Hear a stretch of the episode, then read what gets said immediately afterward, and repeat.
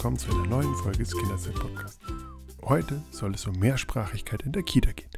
Und zu diesem Thema habe ich mir eine Expertin eingeladen, die war hier schon mal im Podcast zu Gast und diese Folge wurde von ganz vielen Hörerinnen und Hörern gelobt. Ähm, deshalb haben wir sie nochmal eingeladen. Und hier ist zwar wieder Maria Kube vom ASB in Hamburg. Und bevor wir mit ihr über Mehrsprachigkeit in der Kita, aber auch in der Familie sprechen, äh, möchte ich mich bei unserem heutigen Sponsor bedanken. Das ist Polilino. Das passt sehr gut zum Thema, weil das ist nämlich eine mehrsprachige digitale Lernlösung für all die, die sich mit Mehrsprachigkeit und Fremdsprachen im Kita-Alltag beschäftigen.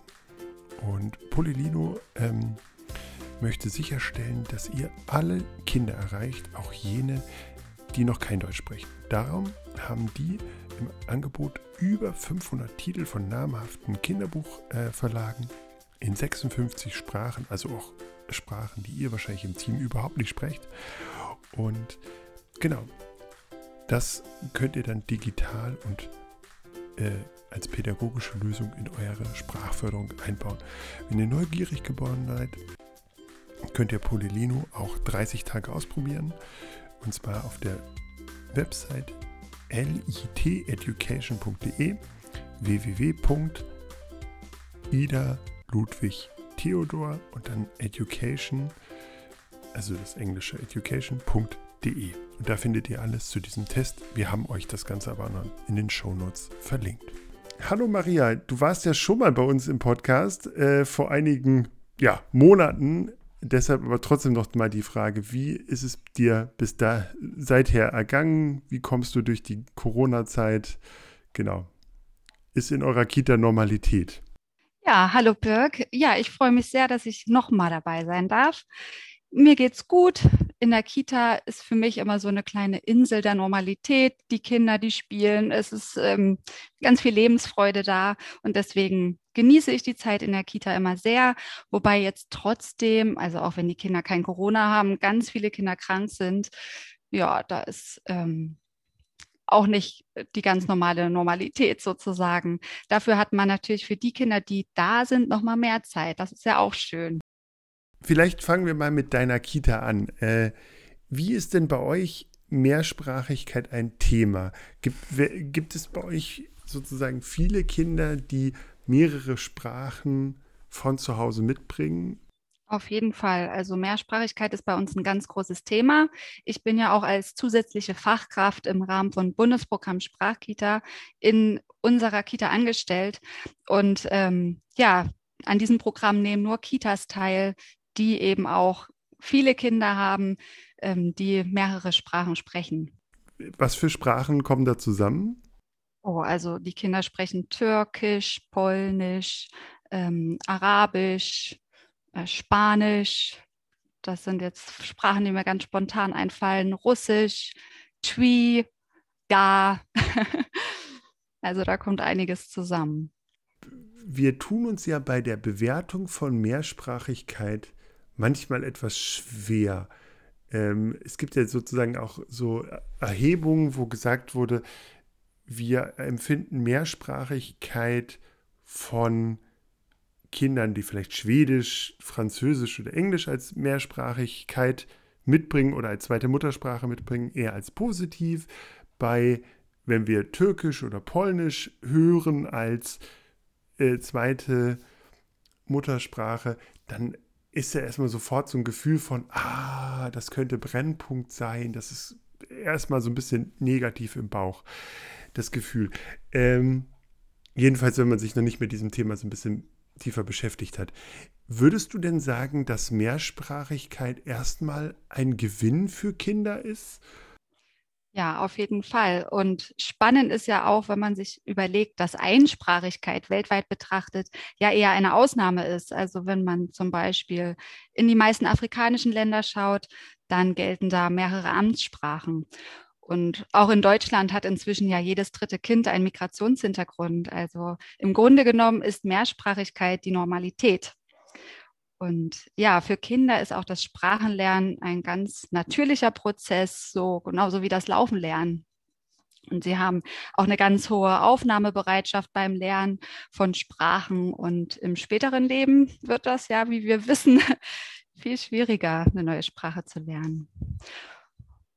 Also ein, ein großes Klischee ist ja, dass wenn Kinder, die zweisprachig aufwachsen, dass sie keine Sprache richtig beherrschen. Also, dass sie, um bei dem Beispiel Türkisch zu bleiben, dass sie im Türkischen nicht so sicher sind, dass, sie, dass es jetzt verhandlungssicher ist, in Anführungszeichen, und aber auch beim Deutschen mhm. Probleme haben. Ähm, welche Erfahrung machst du denn da? Also normalerweise sind Kinder ja sehr gut in der Lage, mehrere Sprachen parallel zu erwerben. Und das überfordert Kinder auch eigentlich nicht. Wie gesagt, weil das ein ganz normaler Prozess ist. Und ähm, Trotzdem ist es normal, dass äh, mehrsprachig aufwachsende Kinder auch unterschiedliche Fähigkeiten in den einzelnen Sprachen erwerben. Und es wird häufiger beobachtet, dass eben im Wortschatz, dass es da zu kleinen Defiziten kommt, weil die Kinder ja auch viel mehr Begriffe aus mehreren Sprachen lernen müssen. Man kann natürlich auch anders betrachtet sagen, ja, äh, die Kinder, die kennen ungefähr doppelt so viele Begriffe wie Gleichaltrige, die einsprachig aufwachsen. Und auch dieses kleine Defizit, was dann vielleicht im Wortschatz in der deutschen Sprache auftritt, das gleicht sich normalerweise auch im Laufe der Zeit wieder aus. Ähm, es ist trotzdem hilfreich, wenn Bezugspersonen, wenn sie ein Kind mehrsprachig erziehen, einige Regeln befolgen, um den Kindern eben das Sprachenlernen zu erleichtern. Also zum Beispiel ist es immer hilfreich, wenn eine Bezugsperson kontinuierlich eine Sprache spricht. Genau. Und gleichzeitig sagt es ja aber auch nichts darüber aus, in welcher Qualität sie das tut. Und ähm, ja, eines der größten Risiken für die Sprachentwicklung, und dabei ist es eben egal, ob ein Kind einsprachig oder mehrsprachig aufwächst, ist eine unzureichende sprachliche Anregung. Und man hat eben festgestellt, dass das Kinder aus benachteiligten Familien eher betrifft. Und ja, Studien zeigen halt auch, dass Menschen mit Migrationshintergrund in Deutschland ein höheres Armutsrisiko haben. Und in diesen Fällen ist das Risiko für die Sprachentwicklung dann eben eher der soziale Status und nicht die Mehrsprachigkeit. Was können denn Eltern tun, um sozusagen die bilinguale Erziehung ähm, ja, zu gestalten? Also es ist für Kinder hilfreich, wenn es klare Strukturen gibt. Das eine klassische Beispiel hatte ich ja gerade schon erwähnt. Jede Bezugsperson spricht eine Sprache. Es gibt auch andere Möglichkeiten, so eine Struktur zu schaffen, zum Beispiel bei Alleinerziehenden. Und das wäre zum Beispiel zu Hause die eine Sprache zu sprechen und außerhalb die andere Sprache zu sprechen. Grundsätzlich sollten Eltern aber ihre Herzenssprache sprechen. Und das ist ja meistens die Muttersprache. Also das ist die Sprache, die sie am besten beherrschen und in der sie auch einfach authentisch sprechen können. Ne?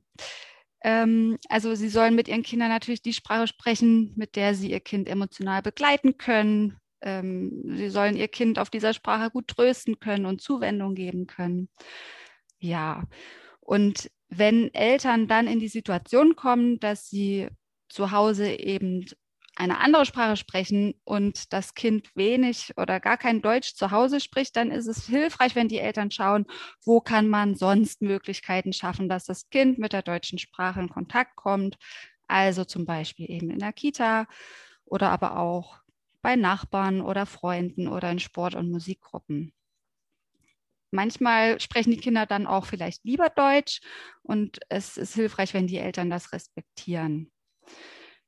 Ja, und für alle Eltern gilt, egal ob sie ein Kind einsprachig oder mehrsprachig erziehen, erziehen, dass Sprechen und Sprache Spaß machen soll. Sie sollten viel mit dem Kind im Alltag kommunizieren. Die Sprachanlässe im Alltag sollten möglichst vielfältig sein. Und ja, es ist immer hilfreich, wenn man als Erwachsener selber ein gutes Sprachvorbild ist. Das heißt, wenn ich mir wünsche, dass mein Kind respektvoll mit mir spricht, dann sollte ich selber auch respektvoll mit meinem Kind sprechen. Ja, oder wenn ich möchte, dass mein Kind in ganzen Sätzen spricht, dann muss ich mich selbst beobachten, ob ich das auch immer so mache. Wie funktioniert das gut? Ähm, wenn man auf der einen Seite in der Familie zum Beispiel Türkisch spricht oder Spanisch oder Russisch und in der Kita spricht man dann Deutsch. Ist das sozusagen so eine Trennung, die das ist auf jeden Fall ein gutes Beispiel, wie die Struktur für das Kind sehr klar ist. Ne? Zu Hause ist es die eine Sprache und in der Kita ist es dann die andere Sprache, die gesprochen wird. Ähm, zum einen ist es wichtig, finde ich, dass in der Kita auch die Muttersprache gewertschätzt wird, dass sie sichtbar gemacht wird und aufgegriffen wird. Und zum anderen hat die Kita natürlich auch, wenn man auch die Schule äh, mit ähm, betrachtet, den Auftrag, ähm, den Kindern auch Deutsch zu vermitteln. Genau. Ähm, Wie kann man Mehrsprachigkeit als Thema im, ja, in, in einer Kita aufgreifen? Wie kann man das nutzen? Also es gibt zum Beispiel Kinderbücher in ganz verschiedenen Sprachen. Die gibt es bei uns auch äh, einfach frei zugänglich für alle Kinder. Und somit werden die Sprachen sichtbar, vielleicht auch durch ein anderes Schriftbild und aber auch hörbar, wenn eben zum Beispiel Eltern in die Kita kommen und das vorlesen oder auch Fachkräfte in der Lage sind, diese Sprache vorzulesen, ja, dann erleben die Kinder eben diese Sprache. Ja, es ist toll, wenn äh, Erzieher auch in der Lage sind, Elternbriefe in verschiedenen Sprachen zu verfassen. Ähm, wenn man bei uns in die Kita kommt, dann steht auch überall herzlich willkommen in verschiedenen Sprachen. In unserem Restaurant gibt es Leinwände, die wurden von Eltern gestaltet. Da steht guten Appetit in allen möglichen Sprachen. Und wir haben auch Musik aus verschiedenen Ländern auf CDs. Ja, außerdem kann man natürlich einfach darüber sprechen. Also am besten ist natürlich immer, wenn sich so ein Thema einfach aus dem Alltag heraus ergibt. Zum Beispiel, wenn die Frage auftaucht, warum sprechen die beiden Kinder miteinander eine andere Sprache und wir verstehen sie vielleicht nicht, dann kann man darüber ins Gespräch gehen. Man kann dann überlegen, okay, welche Sprache sprechen die Kinder zu Hause? Ähm, ja, und man kann immer Lieder in verschiedenen Sprachen singen, zum Beispiel Bruder Jakob. Und dann ist natürlich auch schön, wenn sich Kinder mit ihrer eigenen Muttersprache da einbringen können. Das ist ja auch eine tolle Wertschätzung. Ja, und wie gesagt, die Fachkräfte hatte ich auch schon erwähnt, wenn die verschiedene Muttersprachen äh, können, dann ist es toll, wenn das auch aufgegriffen wird wenn Fachkräfte in der Lage sind, mit Kindern in ihrer Muttersprache gemeinsam zu äh, kommunizieren, dann verbindet das natürlich, das zeigt eine Wertschätzung der Muttersprache gegenüber. Ja, und es ist auch toll, wenn Fachkräfte Lieder in ihrer Muttersprache mitbringen oder eben auch Bücher vorlesen, Fingerspiele, Reime vorstellen, einbringen. Ja, das ist meine Haltung dazu. Ähm, das ist ja wie sozusagen ähm, also, dass man diese Mehrsprachigkeit und auch Interkulturalität zu einem ähm, Thema macht, das ist ja, glaube ich, ganz wichtig, auch gerade um auch Toleranz zu fördern und auch Verständnis für vielleicht auch andere Kulturen, andere Sprache, auch Vielfalt zu schaffen. Das ist ja ein ganz wichtiger Punkt. Hm.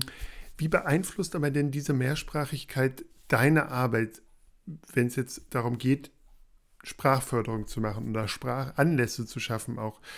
Ähm, genau, wie, ist da Mehrsprachigkeit Thema oder gibt es da einen Einfluss auf, das, auf diese Sprachförderung?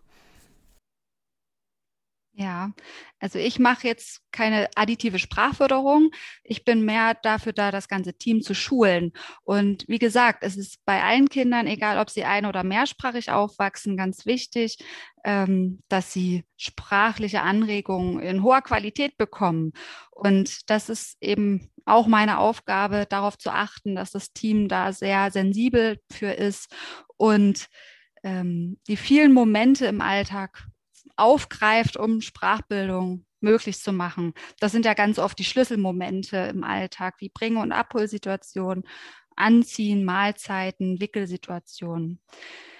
Genau. Und ähm, na klar, die Mehrsprachigkeit äh, beeinflusst das Ganze. Also man muss sich als äh, pädagogische Fachkraft oft auch besondere Fragen stellen, wie zum Beispiel, wann ist das Kind zum ersten Mal mit der deutschen Sprache in Kontakt gekommen?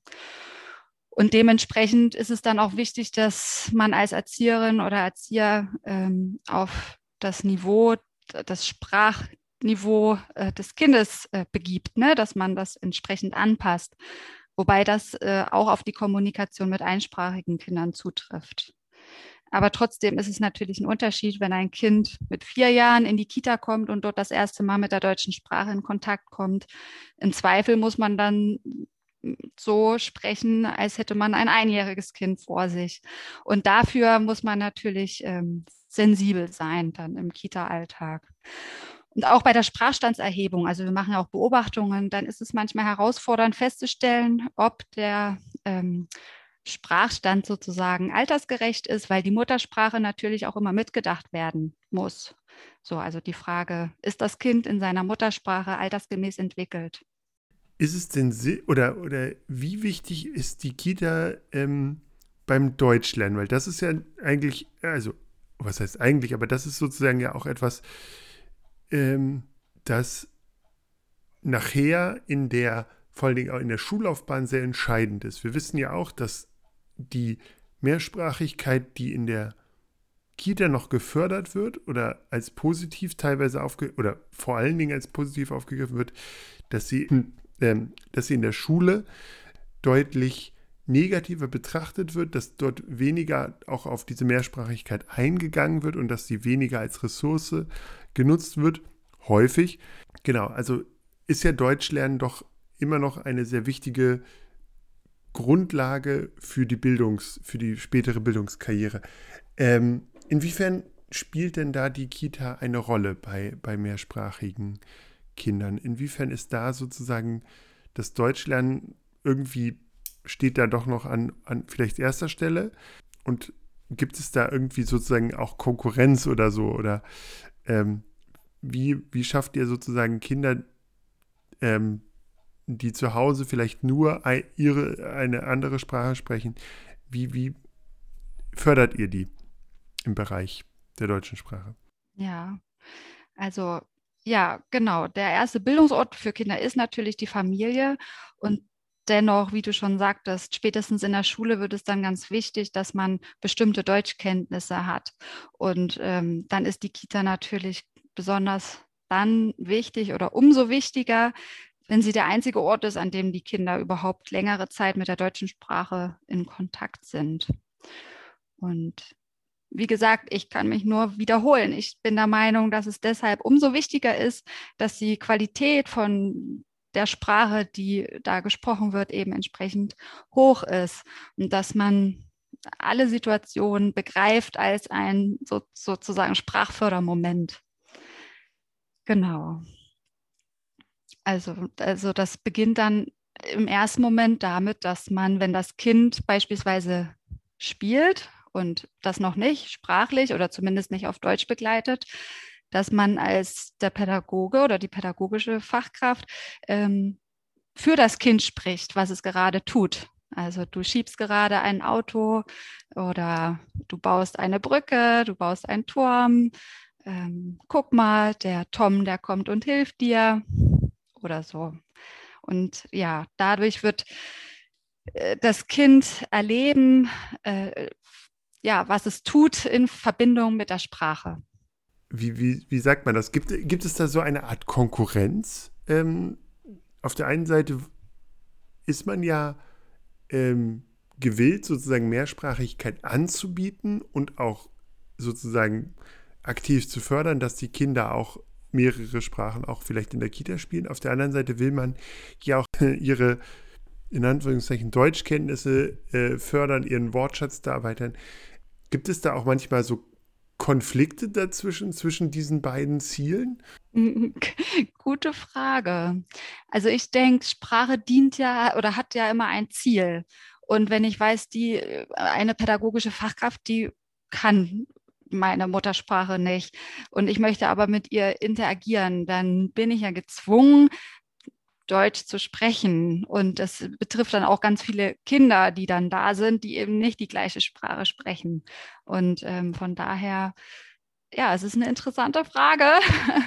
ähm, aber ich denke, es gibt in der Kita so viele Gelegenheiten oder auch Notwendigkeiten, dann die deutsche Sprache zu sprechen, dass es nicht unbedingt eine Konkurrenzsituation ist. Also ist mir jetzt nicht so bewusst. Klar, es gibt Kinder, die sprechen dann viel oder suchen sich ein Umfeld, so Freunde, die eben auch dann die Muttersprache sprechen, ähm, wo sie so ein bisschen das vermeiden, ähm, die deutsche Sprache zu sprechen. Das stimmt, das beobachte ich schon.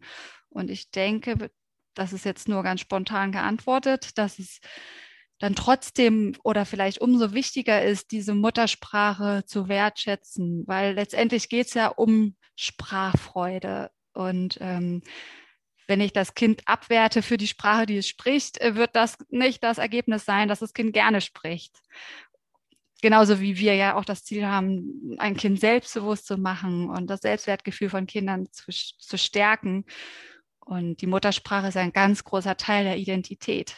Und ich denke, wenn wir da ähm, die Muttersprache als Defizit bewerten, dann ja, tun wir nichts Gutes für das Selbstwertgefühl des Kindes. Vielleicht ist der Blick auch oder, oder ist die Frage auch zu stark aus einem erwachsenen Blick heraus, weil ich glaube, dass Kindern viel leichter dieses, dieses Springen zwischen Sprachen viel leichter fällt als uns Erwachsenen, die vielleicht nicht zweisprachig aufgewachsen sind und eine andere Sprache eher sozusagen schwer lernen mussten in der, in der Schule oder eine zweite und dritte Sprache lernen mussten und bis heute dieser äh, Wechsel zwischen den Sprachen immer schwer fällt oder Anlaufzeit braucht. Und ähm, ich glaube, wenn man mehrsprachig aufwächst und als Kind ist es, fällt das viel leichter, glaube ich, als uns Erwachsenen. Ähm, also mir geht es jedenfalls so und ich merke das sehr, dass, dass ich immer, äh, also irgendwann geht es, aber dass wenn ich,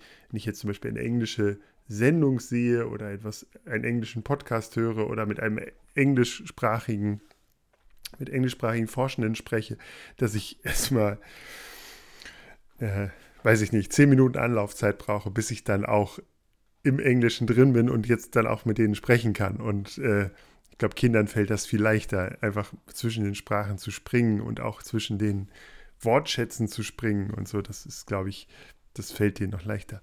Ähm, das stimmt, ja. Es ist auch eine tolle Kompetenz übrigens, also dieses Mischen und Wechseln zwischen Sprachen, was ja vielleicht auch manchmal zu Sorge führt. So, ähm, ist das überhaupt gut oder müssen wir das irgendwie korrigieren? Es spricht eigentlich für eine hohe Sprachkompetenz, wenn Kinder das können. genau. Ja, dieses entspannte zweisprachig Lernen ist äh, umso leichter, wenn Kinder eben früh mit beiden Sprachen in Kontakt kommen. Und ja, da ist es auch für die Kita entspannter, sage ich mal, wenn die Kinder frühzeitig in die Kita kommen und dort frühzeitig mit der deutschen Sprache in Kontakt kommen. Jetzt gibt es ja auch noch in der, in der Kita äh, Kinder, die einsprachig quasi äh, in die Kita kommen. Also zu Hause wird Deutsch gesprochen, in der Kita wird meistens Deutsch gesprochen. Inwiefern profitieren die denn davon, wenn um sie herum ähm, viele Sprachen passieren, sie viele Sprachen erleben, sie Kulturen vielleicht auch erleben. Inwiefern profitieren die davon? Ja, ich denke, sie machen die Erfahrung, dass es verschiedene Wege gibt zu kommunizieren. Ganz besonders spannend ist das natürlich auch bei der Gebärdensprache. Mhm. Und äh, ja, klar, also das fördert die Toleranz, es fördert interkulturelle Kompetenz. Und vielleicht, wenn die Kinder dafür offen sind, ähm, macht das ja auch vielleicht neugierig auf andere Sprachen, so wie klingt eine andere Sprache, wie werden Laute in einer anderen Sprache gebildet. Ja, im, ja, vielleicht ähm, wird dann sogar ein besonderes Interesse oder auch eine Begabung geweckt. Ja, spannend ist ja vielleicht auch die Frage, ob man denn wirklich einsprachig ist oder ob man nicht vielleicht einen Dialekt spricht. Das ist ja auch eine Form von Mehrsprachigkeit. Also ich glaube, ähm, wir sprechen ganz viel von Vielfalt und das ist einfach gelebte Vielfalt in der Kita, äh, mit der die Kinder einfach so in Anführungsstrichen in Kontakt mhm. kommen. Das stimmt.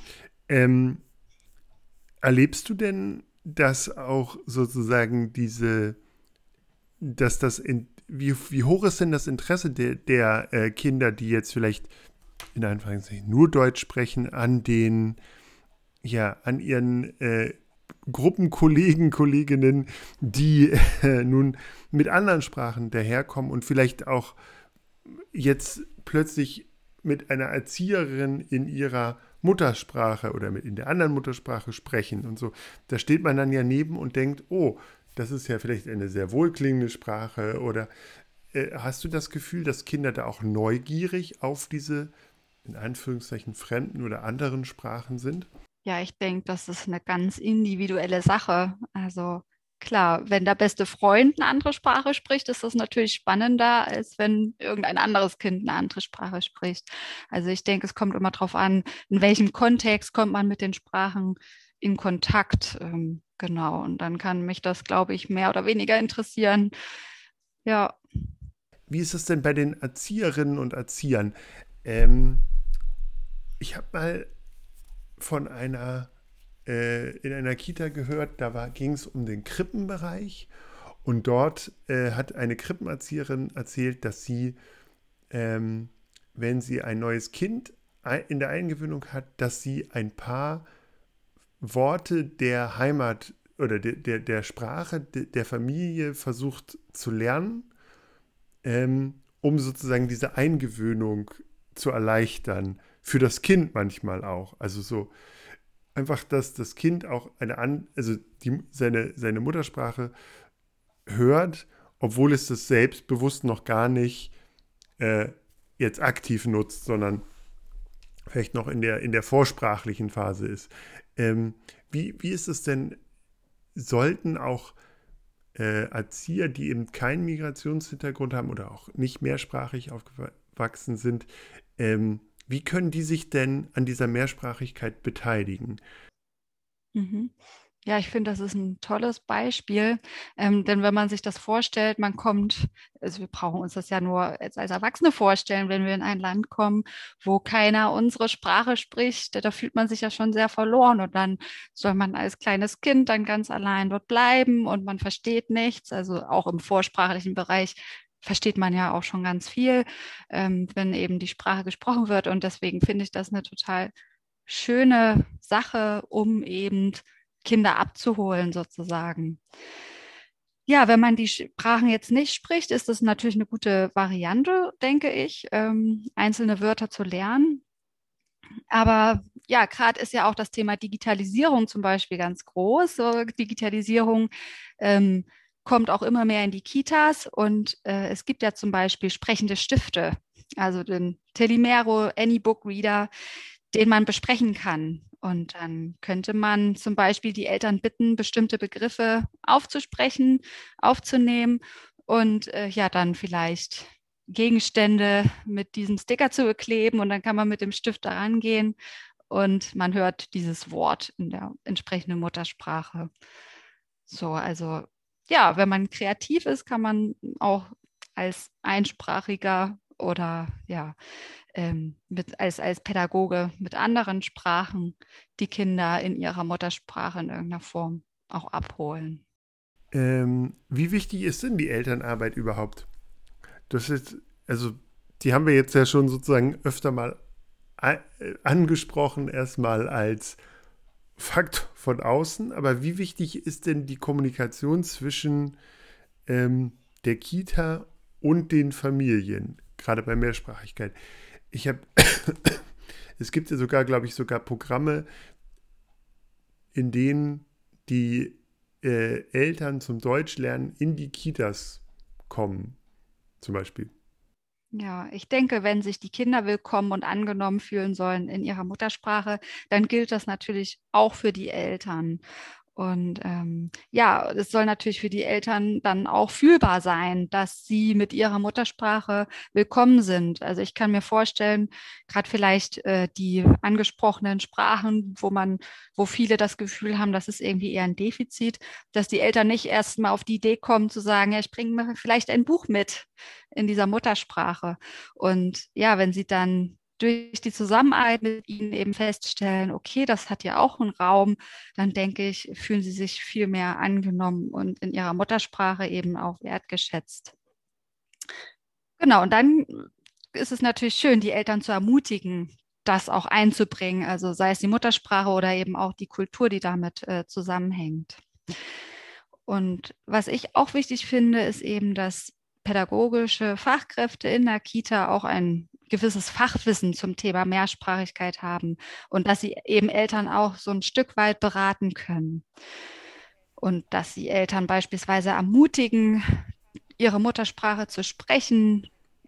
Wenn Eltern zum Beispiel das Gefühl haben, sie müssen jetzt auch dafür sorgen, dass ihr Kind gut Deutsch also lernt, ja, dann ist es, finde ich, wichtig, dass man da vermittelt, nein, wir schätzen die Muttersprache und sprechen Sie bitte Ihre Muttersprache, denn es geht da viel mehr um Beziehungen als einfach um Sprache lernen, zumal die Eltern dann sicherlich auch viel besser in der Lage sind, ja, ihre eigene Muttersprache zu vermitteln. Ähm, und damit einhergeht natürlich auch das angesprochene Thema, äh, dass sie bei ihrer Sprache bleiben sollten und nicht unbedingt die Sprachen wechseln sollten. Ähm, ja. Und äh, das hatten wir auch schon angesprochen, wenn Kinder zum Beispiel zwischen den Sprachen wechseln äh, oder mischen, dann ist es natürlich hilfreich, wenn dann Erzieher auch wissen, dass äh, das eher für ein sehr kompetentes Sprachverhalten ein Zeichen ist und dass man da die Eltern beruhigen kann. Ja, all das ist natürlich dann relevant, wenn man viel mit Mehrsprachigkeit in der Kita zu tun hat. Ähm, wie kann man das denn auch aktiv noch ähm, einbeziehen oder die El Eltern aktiv einbeziehen oder die auch die Kultur und, und sozusagen die Sprache? Ähm, da gibt es ja auch viele Ideen, dass man das sozusagen an äh, bei, hm, ich weiß nicht, äh, Sommerfesten etc ja, also das ist wieder dieses Thema, dass man die Kulturen, die Mehrsprachigkeit eben äh, fördert oder ne, sichtbar macht einfach, wenn man dann auf internationalen Festen eben äh, vielleicht landestypische Gerichte oder Trachten oder Musik präsentiert, dann äh, ja, ist das ja natürlich eine total schöne Sache für die Kinder, für die Eltern und auch für die Kinder, die aus anderen Kulturen kommen. Genau, das ist ein schönes Beispiel. Ich denke, man kann auch im Morgenkreis schön äh, Fotos zeigen aus verschiedenen Herkunftsländern. Ähm, man kann Eltern einladen, traditionelle Kleidung mitzubringen, ähm, Bücher mitzubringen, vielleicht auch vorzulesen. Also wir haben ja, wie gesagt, auch ganz viele mehrsprachige Bücher in der Kita. Dann kann man Eltern, wenn nicht gerade Corona ist, auch einladen, in ihrer Muttersprache vorzulesen. Oder wir haben auch schon mal eine Aktion gestartet, dass Eltern sich zusammengetan haben und mit Kindern gemeinsam eine Mahlzeit aus ihrem Herkunftsland gekocht haben. Ja, also ich denke, es gibt viele Möglichkeiten und da sind der Fantasie keine Grenzen gesetzt. Zum Abschluss ähm, würde mich noch ein, ein, etwas anderes interessieren. Und zwar gibt es ja auf dem Markt auch Anbieter von englischsprachigen Kitas zum Beispiel. Ähm, und dort gehen auch Kinder hin, die wo, die, wo das sozusagen nicht äh, ja, klassisch die, die Muttersprache ist oder, oder die Zweitsprache, sondern die sagen, okay, wir, ich würde gerne, dass mein Kind mh, hm, Englisch noch als Zweitsprache hat, obwohl es ja auch nicht meine Muttersprache ist. Was hältst du denn von solchen Angeboten von sozusagen frühen Sprachenlernen in der Kita, ohne dass das sozusagen ja eine Art Muttersprache ist.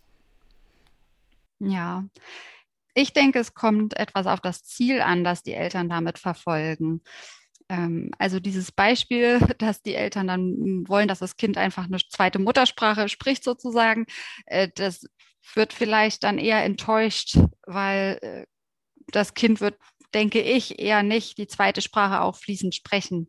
Kinder sprechen ja auch nicht, um eine Sprache zu lernen, sondern Sprechen erfüllt ja auch eine bestimmte Funktion. Zum Beispiel, dass sie in Kontakt kommen wollen. Und dementsprechend denke ich, dass es bei dem Erfolg sehr stark darauf ankommt, ob es sozusagen für das Kind Sinn macht, in dieser Zweitsprache zu kommunizieren. Das kann natürlich so sein, wenn vielleicht der beste Freund tatsächlich diese Muttersprache hat oder der Lieblingserzieher diese Sprache spricht.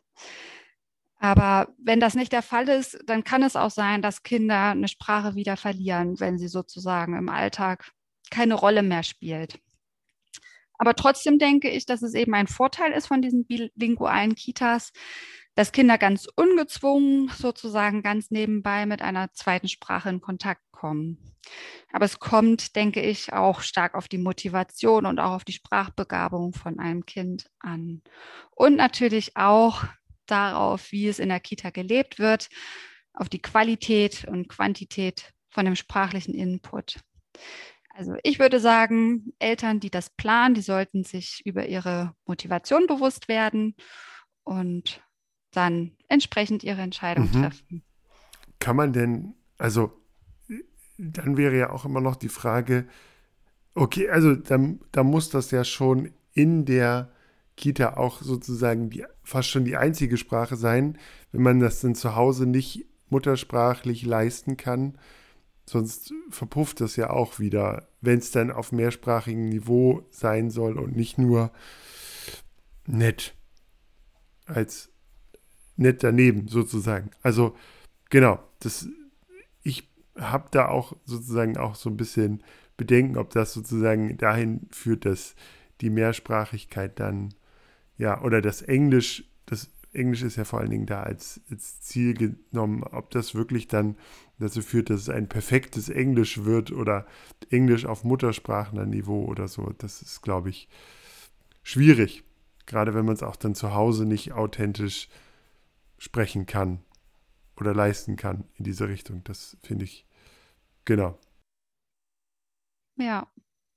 Ja, also wie gesagt, ich denke, ähm, da muss man seine Ansprüche runterschrauben und wenn es einfach darum geht, dass man das Kind schon mal in Kontakt bringen möchte mit verschiedenen Sprachen und ähm, vielleicht hat das Kind eine besondere Begabung für Sprachen, dann denke ich, ist das nicht falsch. So, ähm, aber ob das Ziel dann realisiert werden kann, dass das Kind sozusagen eine zweite Erstsprache erlernt, da kenne ich mich ehrlich gesagt auch ein bisschen zu wenig aus, um das mit Sicherheit sagen zu können. Äh, wo wir über andere Kitas sprechen und auch anderes Klientel von Eltern als sozusagen, genau, über das, was wir bisher jetzt gesprochen haben. Ähm, ohne das Werten zu meinen natürlich. Ja, ähm, ich glaube, jetzt haben wir wieder viel über Mehrsprachigkeit gelernt. Ich glaube, wir können als Fazit äh, festhalten, dass Mehrsprachigkeit auf jeden Fall ein Gewinn ist oder auf jeden Fall eine Ressource, die man nicht ungenutzt lassen sollte in der Kita und die man ruhig auch im Alltag aufgreift, auch in, in ihrer Vielfalt. Und genau, da braucht es natürlich auch Sprachbewusstsein für.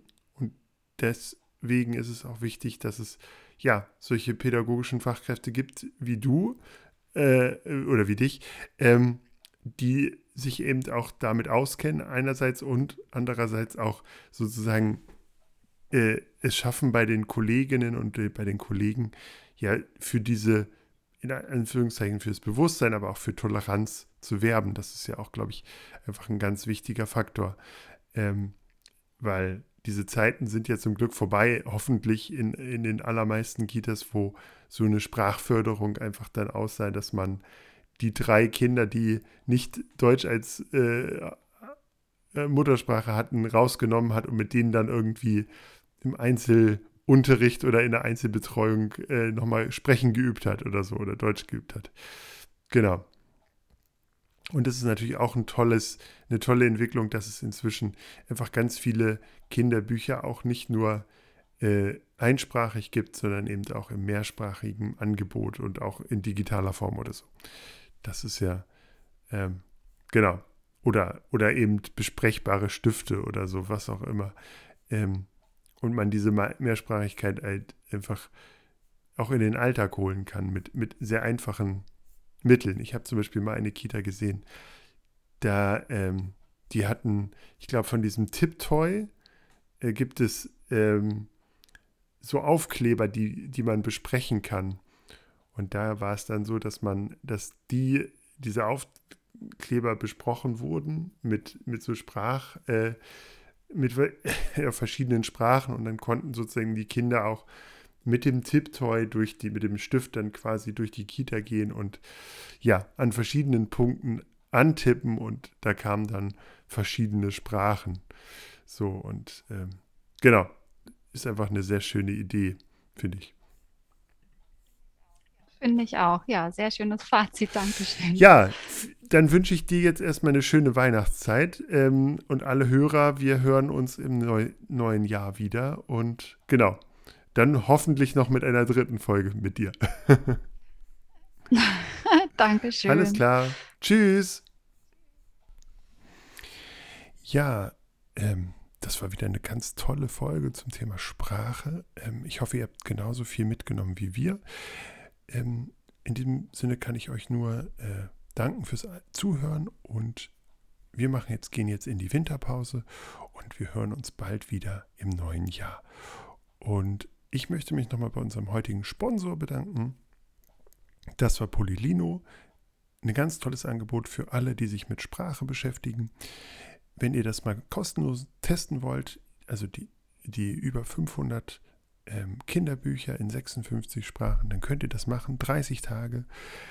Einfach auf die Website gehen, ilteducation.de ilteducation.de und da findet ihr alle Informationen. Wir haben es euch aber auch noch in den Shownotes verlinkt. In diesem Sinne, tschüss.